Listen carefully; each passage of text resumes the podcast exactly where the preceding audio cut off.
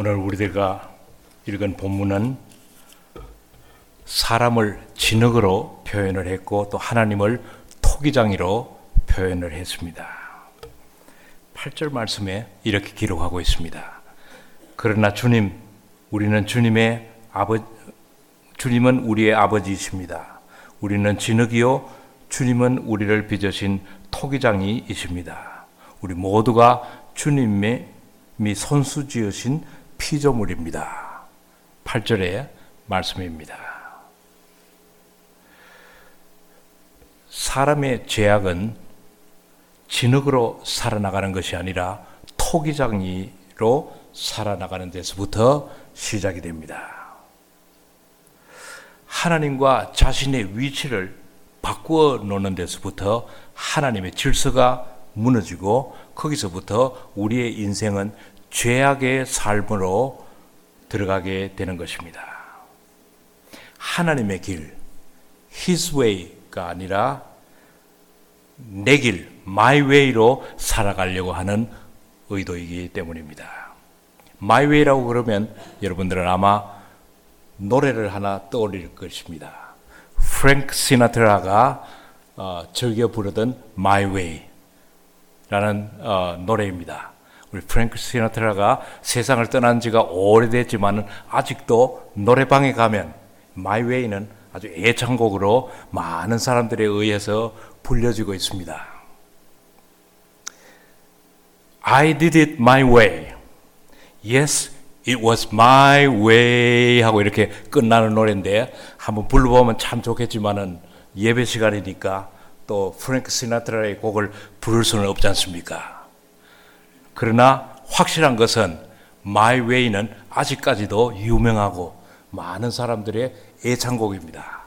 그만큼 사람들은 My Way, 자기의 길을 어, 행복이라고 생각을 하고 즐겨 부르고 있다는 것입니다.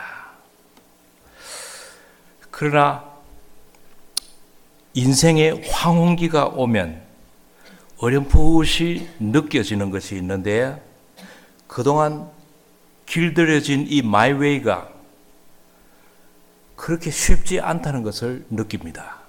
자꾸 다른 사람들과 충돌하게 되고 이 자기의 길을 고집하다 보니까 어려움이 자꾸 생기게 되는 것입니다.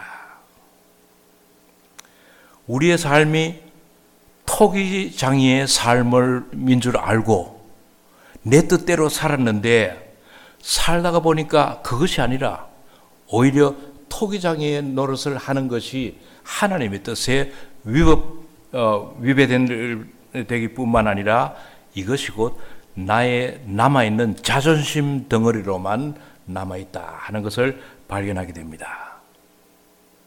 아기는 높은 데서 떨어지더라도 천사가 받아준다.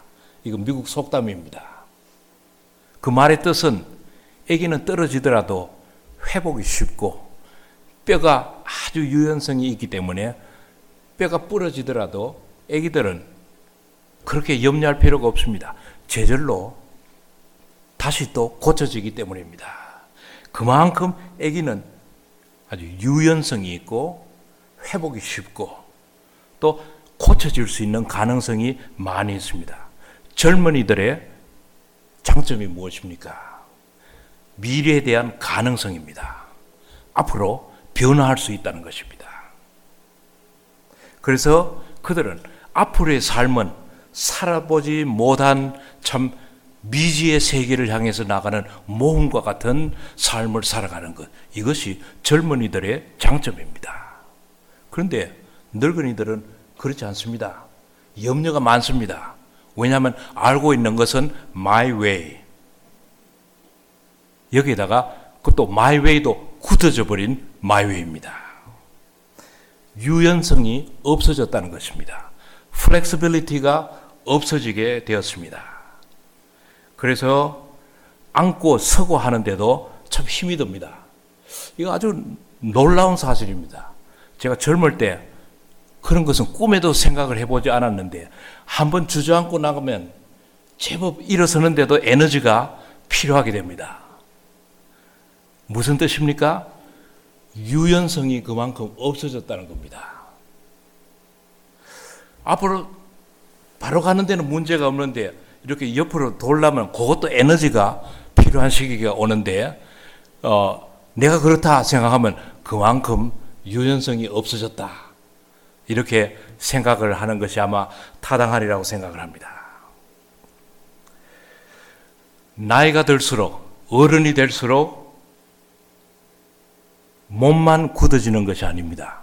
마음도 굳어진다는 것입니다. 몸이 굳어지는 만큼 생각도 굳어지게 됩니다. 변화를 부담스럽게 생각을 합니다. 자신의 생각대로 내가 이때까지 익힌 생활대로 살아야지만이 행복한 것 같이 느껴지는 것입니다. 그래서 My Way가 아직도 유명하고 아마 앞으로도 유명하리라고 생각을 합니다. 앞으로 My Way 내 생각대로 살아야 될 인생이 내 앞에 있, 있고 이것만이 나의 길이라고 생각하는 사람들에게는 역시 프랭크 시나트라가 우리들의 우상이 된다는 것입니다. 이 마이웨이를 고집하다 보면 하나님이 진흙으로 보이고 내가 토기장이로 착각을 하게 됩니다. 그래서 하나님까지 주물르려고 드는 겁니다. 이거 뭐가 잘못되어서가 아니고 사람이 나빠서가 아니고 내가 토기장이 역할을 하다가 보니까 모든 것이 진흙으로 보이는 겁니다. 그저 내 손만 가면 내가 주물러서 내 뜻대로 만들어야 된다. 이렇게 생각하는 것입니다. 이것은 제 말이 아닙니다. 나의 해석도 아닙니다. 이사야 선지가 그렇게 이야기를 했습니다. 거짓말 같죠? 20, 이사에서 29장 16절에 이렇게 기록하고 있습니다. 그들은 매사를 거꾸로 뒤집어 생각한다. 진흙으로 옹기를 만드는 사람과 옹기장이가 주무르는 진흙을 어찌 같이 생각할 수가 있는가? 만들어진 물건이 자기를 만든 사람을 두고 그가 나를 만들지 않았다 하고 말할 수 있느냐? 빚어진 것이 자기를 빚은 사람을 두고 그는 기술이 없어 하고 말할 수 있느냐? 세 번역의 성경을 제가 읽었습니다. 사람이 자기 자신이 진흙임을 알지 못하고 바로 자기 자신이 토기장이라고 착각하고 사는 것입니다. 이것을 좀 고상한 말로 가르쳐서 교만이라고 부릅니다. 내가 토기장이라고 착각하고 사는 삶. 어느 목사님이 설교 중에 이런 이야기를 했습니다. 하나님을 아는 사람은 겸손해질 수밖에 없다. 스스로를 아는 사람은 교만에서부터 멀어지게 된다. 무슨 뜻입니까? 하나님을 알게 되면 내가 다시 진흙으로 돌아오게 되는 것입니다. 하나님이 토기장이라. 우리의 인생은 하나님의 손 안에 들어와 있다는 것을 알게 되는 것입니다. 그러니까 겸손할 수밖에 없는 것입니다. 자기 자신을 알면 알수록 교만에서부터 벗어난다는 것은 내가 어떤 존재로 태어났다는 것을 알기 때문입니다. 우리가 진흙임을 알지 못하고 착각하고 사는 사람들은 하나님 조사도 자기가 부리려고 들게 되는 실수를 범하게 되는 것입니다. 그래서 하나님은 예레미야 선지를 통해서 우리들에게 이렇게 직접 이야기를 하십니다. 예레미야서 18장 6절의 말씀입니다. 이스라엘 백성아 내가 이 토기장이와 같이 너희를 다룰 수가 없겠느냐 나 주의 말이다. 이스라엘 백성아 진흙이 토기장이 손안에 있듯이 너희도 내 손안에 있다. 하나님을 떠나서 우리가 토기장이라고 선언을 하는 이스라엘 백성들에게 하나님께서 주시는 경고의 말씀입니다. 토기장이가 되고자 하는 이 유혹은 새로 생긴 유혹이 아닙니다. 신앙이 없어서 생긴 유혹이라기보다도 아마 인간 본성 중에 그런 것이 있는 것 같습니다. 이것이 바로 성경은 인간의 타락의 시작이라고 이야기를 하고 있습니다. 아담과 하와가 에덴 동산에서 사탄에게 받은 이 유혹이 바로 하나님과 같이 될 수 있다는 유혹이었습니다. 그래서 그 유혹을 유혹에 넘어갔다기보다도 아담은 유혹을 받아들였습니다. 초대를 했다는 겁니다. 바로 진흙에게 임한 토기장이의 유혹입니다. 내가 토기장이가 될 수 있다 하는 유혹입니다. 토기장이가 된다는 유혹을 받아들였을 때 이미 내가 진흙임을 포기한 상태가 되어버린다는 것입니다. 흙으로 빚어서 생기를 불어넣어서 에덴 동산에서 살게 한 게 얼마 전인데 며칠 전인지 몇주 전인지 그것은 우리 창세기에 기록되지 않아서 모르겠습니다만은 그저 얼마 전 조금 전에 그런 일이 있었는데 아담과 하와는 토기장이가 되는 유혹을 받아들였습니다. 그래서 뱀의 유혹에 의해서 그는 토기장이가 되었는데 아주 어설픈 토기장이가 되었습니다. 제대로 뭘 진흙을 주더라도 만들 수 없는 토기장이가 되어버렸습니다. 그래서 그는 자기 자신도 잃어버렸지만은 에덴 동산에서도 쫓겨나게 되었습니다. 그것이 바로 인간의 타락의 시작입니다.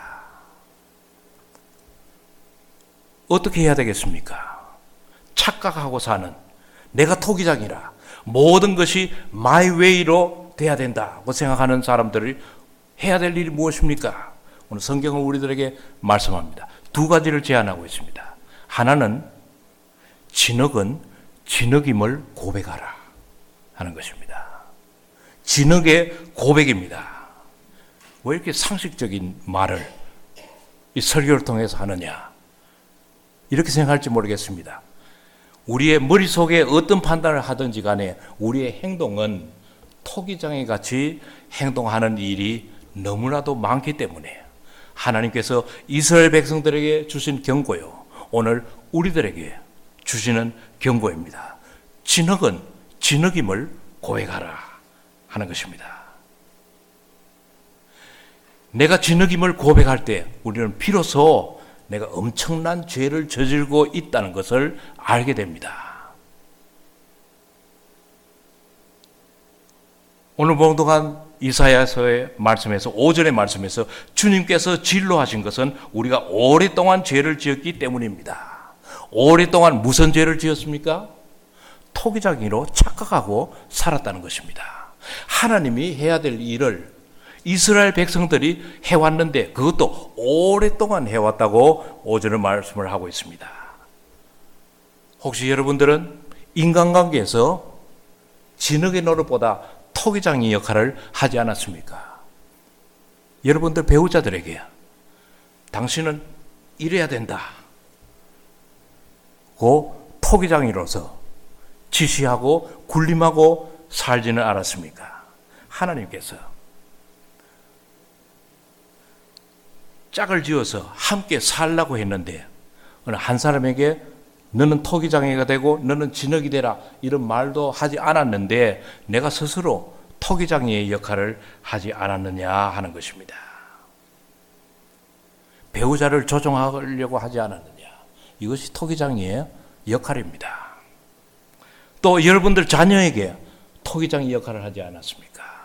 내 뜻대로 자녀들을 만들, 만들려고 노력하지 않았습니까? 내가 낳았으니까 우리의 자녀는 내 뜻대로 돼야 된다.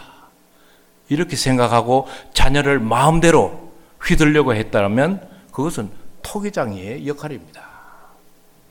진흙이 되기를 거부했다는 것입니다. 이웃에게 토기장이의 역할을 하지 않았습니까? 마이웨이를 신나게 부르는 사람들. 거기에서 은혜를 받는다면 이거 내가 지금 토기장이 노릇하고 있지 않느냐. 뭐 다시 생각해 봐야 될 것입니다. 교회에서 성도들에게 토기자기 역할을 하지 않았습니까? 교회는 이렇게 돼야 된다. 여러분들은 이렇게 행동해야 된다. 그 생각하는 것 자체가 토기장의 역할이 아니냐 하는 것입니다. 하나님 앞에서 우리가 회개해야 될 것이 있다면 내가 진흙임을 고백하는 것입니다. 회개는 거기서부터 시작을 하는 것입니다. 나는 진흙입니다. 하는 말 속에는 하나님만이 우리를 주무르시고 우리를 새롭게 만들 수 있다는 것입니다. 우리는 매주 진호 앞에 나올 때마다 주일날 하는 일이 고백하는 것이 있습니다. 사도신경입니다. 그 사도신경에는 나는 전능하신 아버지 하나님, 천지의 창조주를 믿습니다. 이런 말로 시작을 합니다. 이 고백이 쉽게 말하면 진흙의 고백입니다. 나는 진흙입니다. 하나님은 토기장이라는 말입니다. 그것을 좀 고상하게 창조주라고 했습니다. 그것을 전능하신 하나님이라고 표현을 했습니다. 이 세상 만물을 창조하셨는데 그 중에 우리도 속한다는 뜻입니다. 나도 이 세상 만물의 일부라는 고백을 우리는 하고 있는 것입니다. 이 세상이 진흙으로 되어 있다면 우리도 그 진흙의 일부라는 고백입니다. 이 고백대로 산다면, 우리가 사도신경대로 산다면, 저는 고백하는 순간부터 우리는 변화를 경험하리라고 생각을 합니다. 머리로 믿는 고백이 아니라 우리의 가슴을 뜨겁게 하고 우리의 팔과 다리로 새로운 행동을 하게 하는 이 고백. 이것이 바로 사도신경일 뿐만 아니라 그 시작이 진흙의 고백으로 시작이 되는 것입니다. 어떤 사람은 머리에서부터 이 가슴까지 이게 뭐 길어봤자 어, 이게 한 한자 정도밖에 안 되지만은 한 시간 만에 머리에 생각하는 것이 마음으로 전달이 되는 사람도 있지만은 어떤 사람은 일주일, 1년, 10년, 어떤 사람은 평생 머리하고 가슴하고 만나지를 못하는 사람도 있습니다. 팔과 다리로 전달이 되지를 못합니다. 머리로는 믿는데 실천이 없다는 뜻입니다. 그래서 진흙의 고백은 다시 또 토기장이로 돌아가게 되는 것입니다. 머리로는 진흙이라고 생각을 하는데 행동은 토기장이의 역할을 하게 되는 것입니다. 그래서 이사야는 오늘 봉독한 말씀에서 이스라엘 백성들을 대신해서 이사야가 고백을 합니다. 하나님께 고백하기를 우리는 하나님이 기뻐하시는 일을 한 사람이 아니고 오히려 하나님 앞에서 죄를 지은 사람이라고 했습니다. 이 죄에서 벗어나기 위해서 이 말로가 아니라 행동으로 표현을 해야 될 텐데 이사야서는 말하기를 주님께서는 정의를 기쁨으로 실천하는 사람과 주님의 길을 따르는 사람과 주님을 기억하는 사람을 만나 주십니다. 그 말씀하십니다. 우리의 범죄는 우리의 악한 죄는 바로 우리를 창조하신 하나님을 부정하고 우리가 창조주가 되는 것입니다. 우리가 토기장애가 되는 것이 바로 죄라는 것입니다. 그런 사람들은 결국은 하나님의 인도하심도 무시하게 되는 것입니다. 왜냐하면 내가 주인이기 때문입니다. 내가 창조주가 되었기 때문입니다. 그래서 구절에 대신 고백하면서 이사야는 말하기를 주님 보십시오. 진로를 거두어 주십시오. 우리의 죄악을 영원히 기억하지 말아 주십시오. 우리는 다 주의 백성입니다. 주님의 장중에 붙들린 사람들이라는 것입니다. 진흙의 고백을 할 수가 있으면 또 한 가지 우리가 해야 될 일이 있습니다. 우리가 진흙이라면 우리는 주님께 맡기는 고백을 해야 됩니다. 진흙은 토기장에 손길이 없으면 아무 데도 쓰일 데가 없습니다. 누군가가 그 진흙을 가지고 새로운 창조를 해줘야지만이 진흙은 쓸모가 있게 되는 것입니다. 가만두면 말라서 흙이 되어 버립니다. 아무도 쓸 수가 없는 그런 흙으로 변합니다. 우리가 진흙이 됨을 고백하고 주님께 맡기는 고백이 있을 때 그때 비로소 진흙은 새로운 피조물로 태어나게 되는 것입니다. 그리스도 안에서 우리는 새로운 피조물이라고 사도 바울은 말하고 있습니다. 그리스도 안에 있을 때 우리는 항상 새로운 피조물이라는 것입니다. 한 번만이 아니라 끊임없이 하나님께서 우리를 재창조하시는 것입니다. 때로는 부수기도 하고, 때로는 새로 만들기도 하고, 하나님이 원하시는 그것이 질그릇인지 은그릇인지 금그릇인지 모르겠지만은 하나님께서 사용하고자 하는 그릇으로 하나님께서는 만들으시겠다는 것입니다. 이것이 바로 토기장이가 하는 일입니다. 진흙은 하나님께 맡겨야 되는 이런 존재인 것입니다. 왜냐하면 진흙은 진흙 자체를 가지고는 아무것도 할 수 없기 때문입니다. 그러나 하나님께서 진흙을 가지고 놀라운 역사를 하시고 놀라운 창조를 하시는데 그때 우리를 사용하시는 것입니다. 그때 우리는 비로소 하나님의 창조의 동반자가 되어서 그 속에서 하나님과 함께 새로운 창조를 도모하게 되는 것입니다.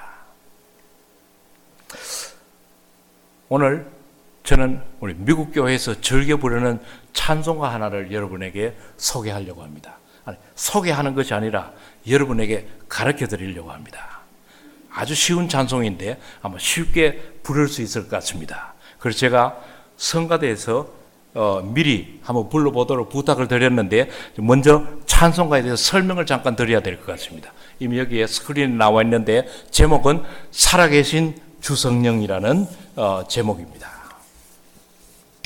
미국 장로교에서 어, 우리 감로교와 합동으로 어, 이중언어 찬송가를 만들어냈는데 벌써 꽤 오래됐습니다. 10여 년 전에 만들어냈는데 거기 214장입니다. 그래서 살아계신 주성령인데 에, 여기 악보는 나오지 못하고 가사만 어, 나왔는데 쉬우니까 아마 충분히 될 것 같습니다.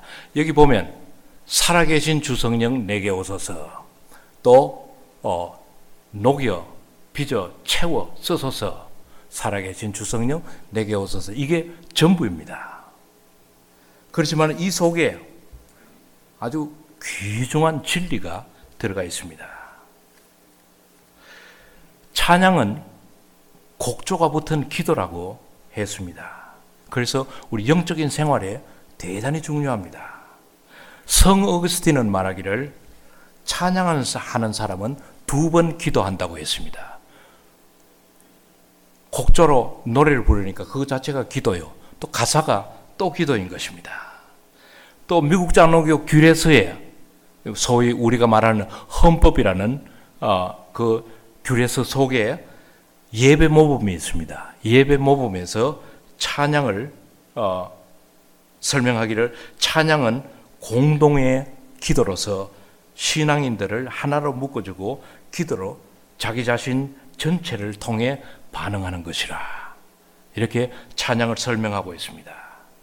그래서 찬송은 곡조가 붙은 기도라. 이렇게 어, 정의를 할 수가 있습니다. 2000년 동안 기독교 역사에서 우리는 많은 아름다운 기도를 많이 배출을 했습니다. 지금도 아름다운 기도들이 많이 떠돌아다니고 있습니다. 거기다가 곡조를 붙이면 찬송가가 되는 겁니다. 불행히도 이 찬송가는 여러분들이 갖고 있는 찬송가에 끼어들지를 못했는데 아마 다음 만들 때는 끼어들지 않을까 생각을 하고 상당히 역사가 있는 기도입니다. 먼저 제가 서론이 길었습니다만은 성가대가 한번 불러주시기를 바랍니다.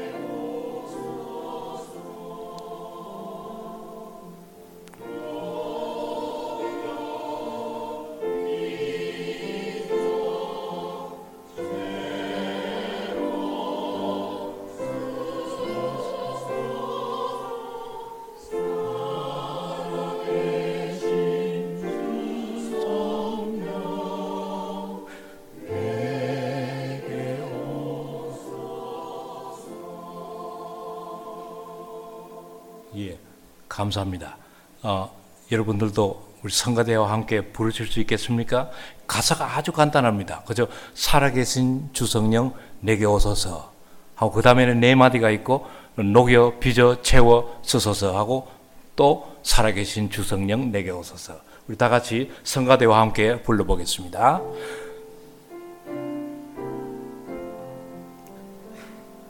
살아계신 주 성령 내게 오소서. 내게 오소서.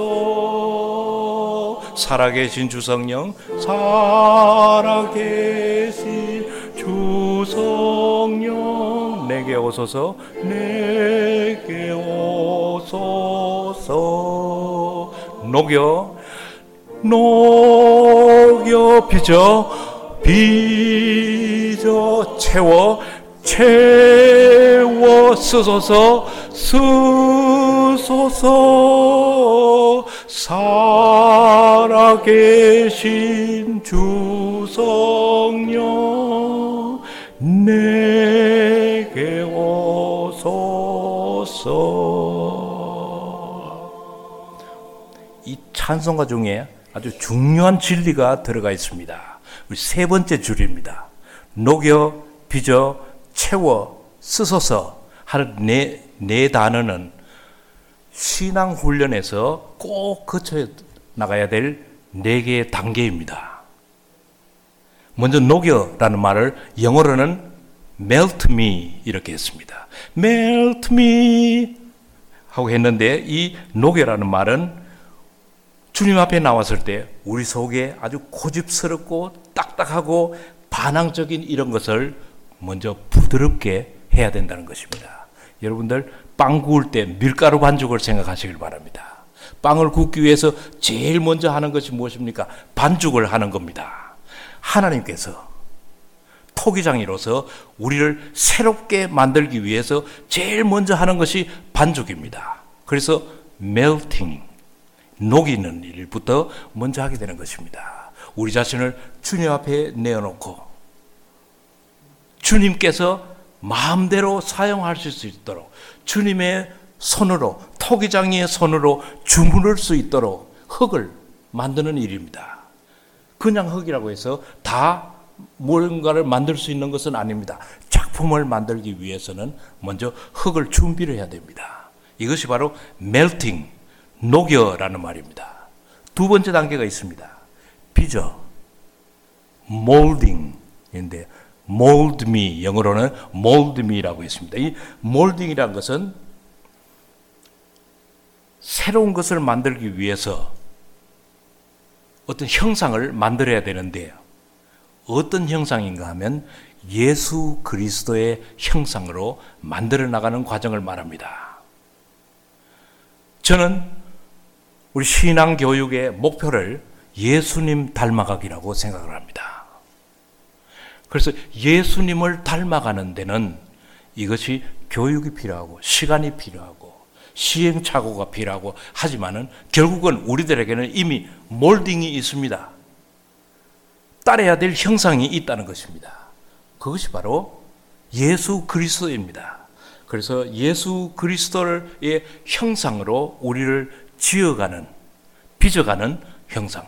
때로는 토기장이가 어, 흙으로 어, 이제 그릇을 만들다가 모양이 이상해지고 마음에 들지 않으면 또 부시고 또 때로는 또 새로 시작을 하고 하는 이런 시행착오를 거치더라도 결국은 하나님께서 우리를 빚어내는 과정은 예수 그리스도의 모습대로 빚어나가는 것입니다. 예수, 하나님께서 쓰실 수 있도록 우리를 만들어 나가는 과정입니다. 어떤 사람은 좀 쉽게, 어떤 사람은 어렵게 그 과정을 거쳐 나가지만 누구든지 거쳐 나가야 될 과정이 바로 몰딩, 이 빚어지는 과정입니다. 세 번째는 그릇이 빚어졌다면 그것이 항아리든 그것이 뭐 김치병이든 그것이 질그릇이든 은그릇이든 간에 그 다음에는 채워 넣어야 됩니다. 채워 넣는 것은 하나님께서 쓰시기 위해서 도구로 만들었으니까 사용할 수 있도록 만들어지는 것입니다. 그래서 하나님께서는 은혜로, 은사로, 달란트로 채워주시는 것입니다. 목적은 하나님께서 쓰시기 위한 것입니다. 때로는 그 속에 참 봉사의 열정 또는 그 속에 참 어, 하나님을 기뻐하고 복음을 전하는 어, 이참 어, 감격 이런 것들로 채워 주실 때 그때 그 그릇은 참 귀하게 예, 쓰여질 수 있는 그릇으로 준비가 되는 것입니다. 그냥 그릇으로만 존재하는 것이 아니라 이 그릇이 무엇을 담느냐, 무엇으로 채워지느냐 하는 것이 세 번째 중요한 프로세스입니다. 네 번째로는 쓰소서. 세 번째가 영어로 filling이라면 네 번째는 using. 사용하는 것입니다. 우리가 아무리 좋은 것이라도 아무도 사용하지 못하면 무슨 소용이 있겠습니까? 하나님의 것으로 채우시고 그 다음에는 하나님께서 사용하시기 위해서는 하나님의 사역에 대한 헌신이 필요합니다. 그래서 여기서 쓰소서 하는 것은 하나님께 내 자신을 바치겠다는 겁니다. 이 네 가지를 줄여서 이렇게 간단한 단어 네 가지로 했습니다. 녹여, 빚어, 채워, 쓰소서. 성령께서 우리를 도우실 때 우리는 녹아지고 빚어지고 채워지고 그 다음에 쓰여지게 되는 것입니다. 이 네 가지의 단계는 모든 교인들이 겪어 나가야 될 단계입니다. 여러분들은 몇 단계에 와 있는지 여러분들이 스스로 평가해 보시기를 바랍니다. 아직도 녹여져야 될 진흙들인지, 이제 지금 몰딩을 하고 있는지, 아니면 지금 채워넣고 있는지, 아니면 주님께서 쓰시고 있는 그릇인지, 어딘지 상관이 없습니다. 우리는 목표를 향해서 가는 것입니다. 그러면 하나님께서 사용하게 될 것입니다. 이런 의미를 가지고 다시 한번 불러보십시다.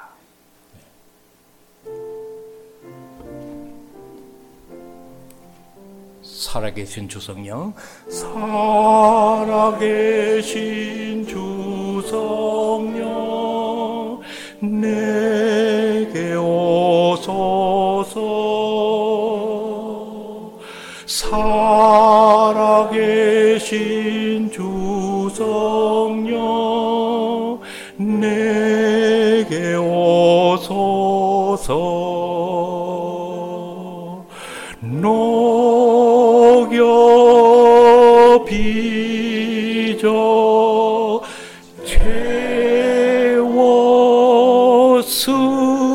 쓰소서 살아계신 주성령 내게 오소서 여러분들 찬송을 부르면서 너무가 너무 은혜가 되셨는지 눈을 지그시 감고 부르시는 분들이 계셨는데 저를 보고 부르시기를 바랍니다. 왜냐하면 찬송은 목소리로만 부르는 것이 아니라 몸으로도 부를 수가 있습니다.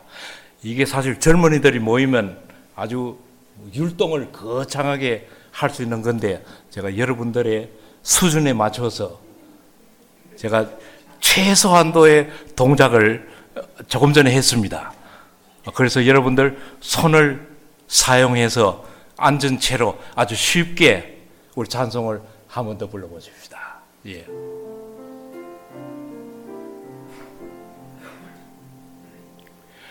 살아계신 저 성령 내게 오셔서 살아계신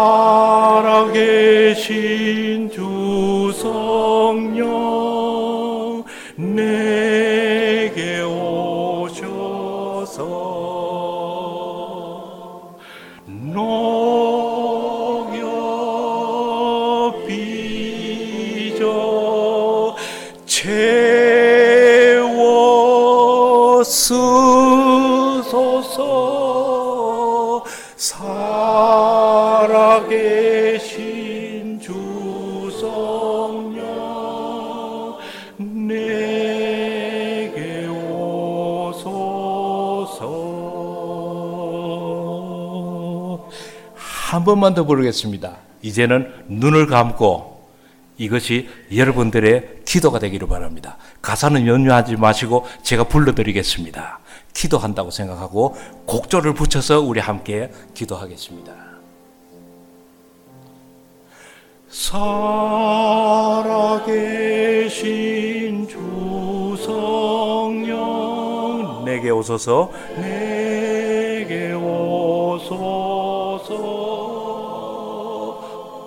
살아계신 주 성령. 살아계신 주 성령 내게 오소서. 녹여 녹여 빚어 빚어 채워 채워 쓰소서 쓰소서 살아계신 주성령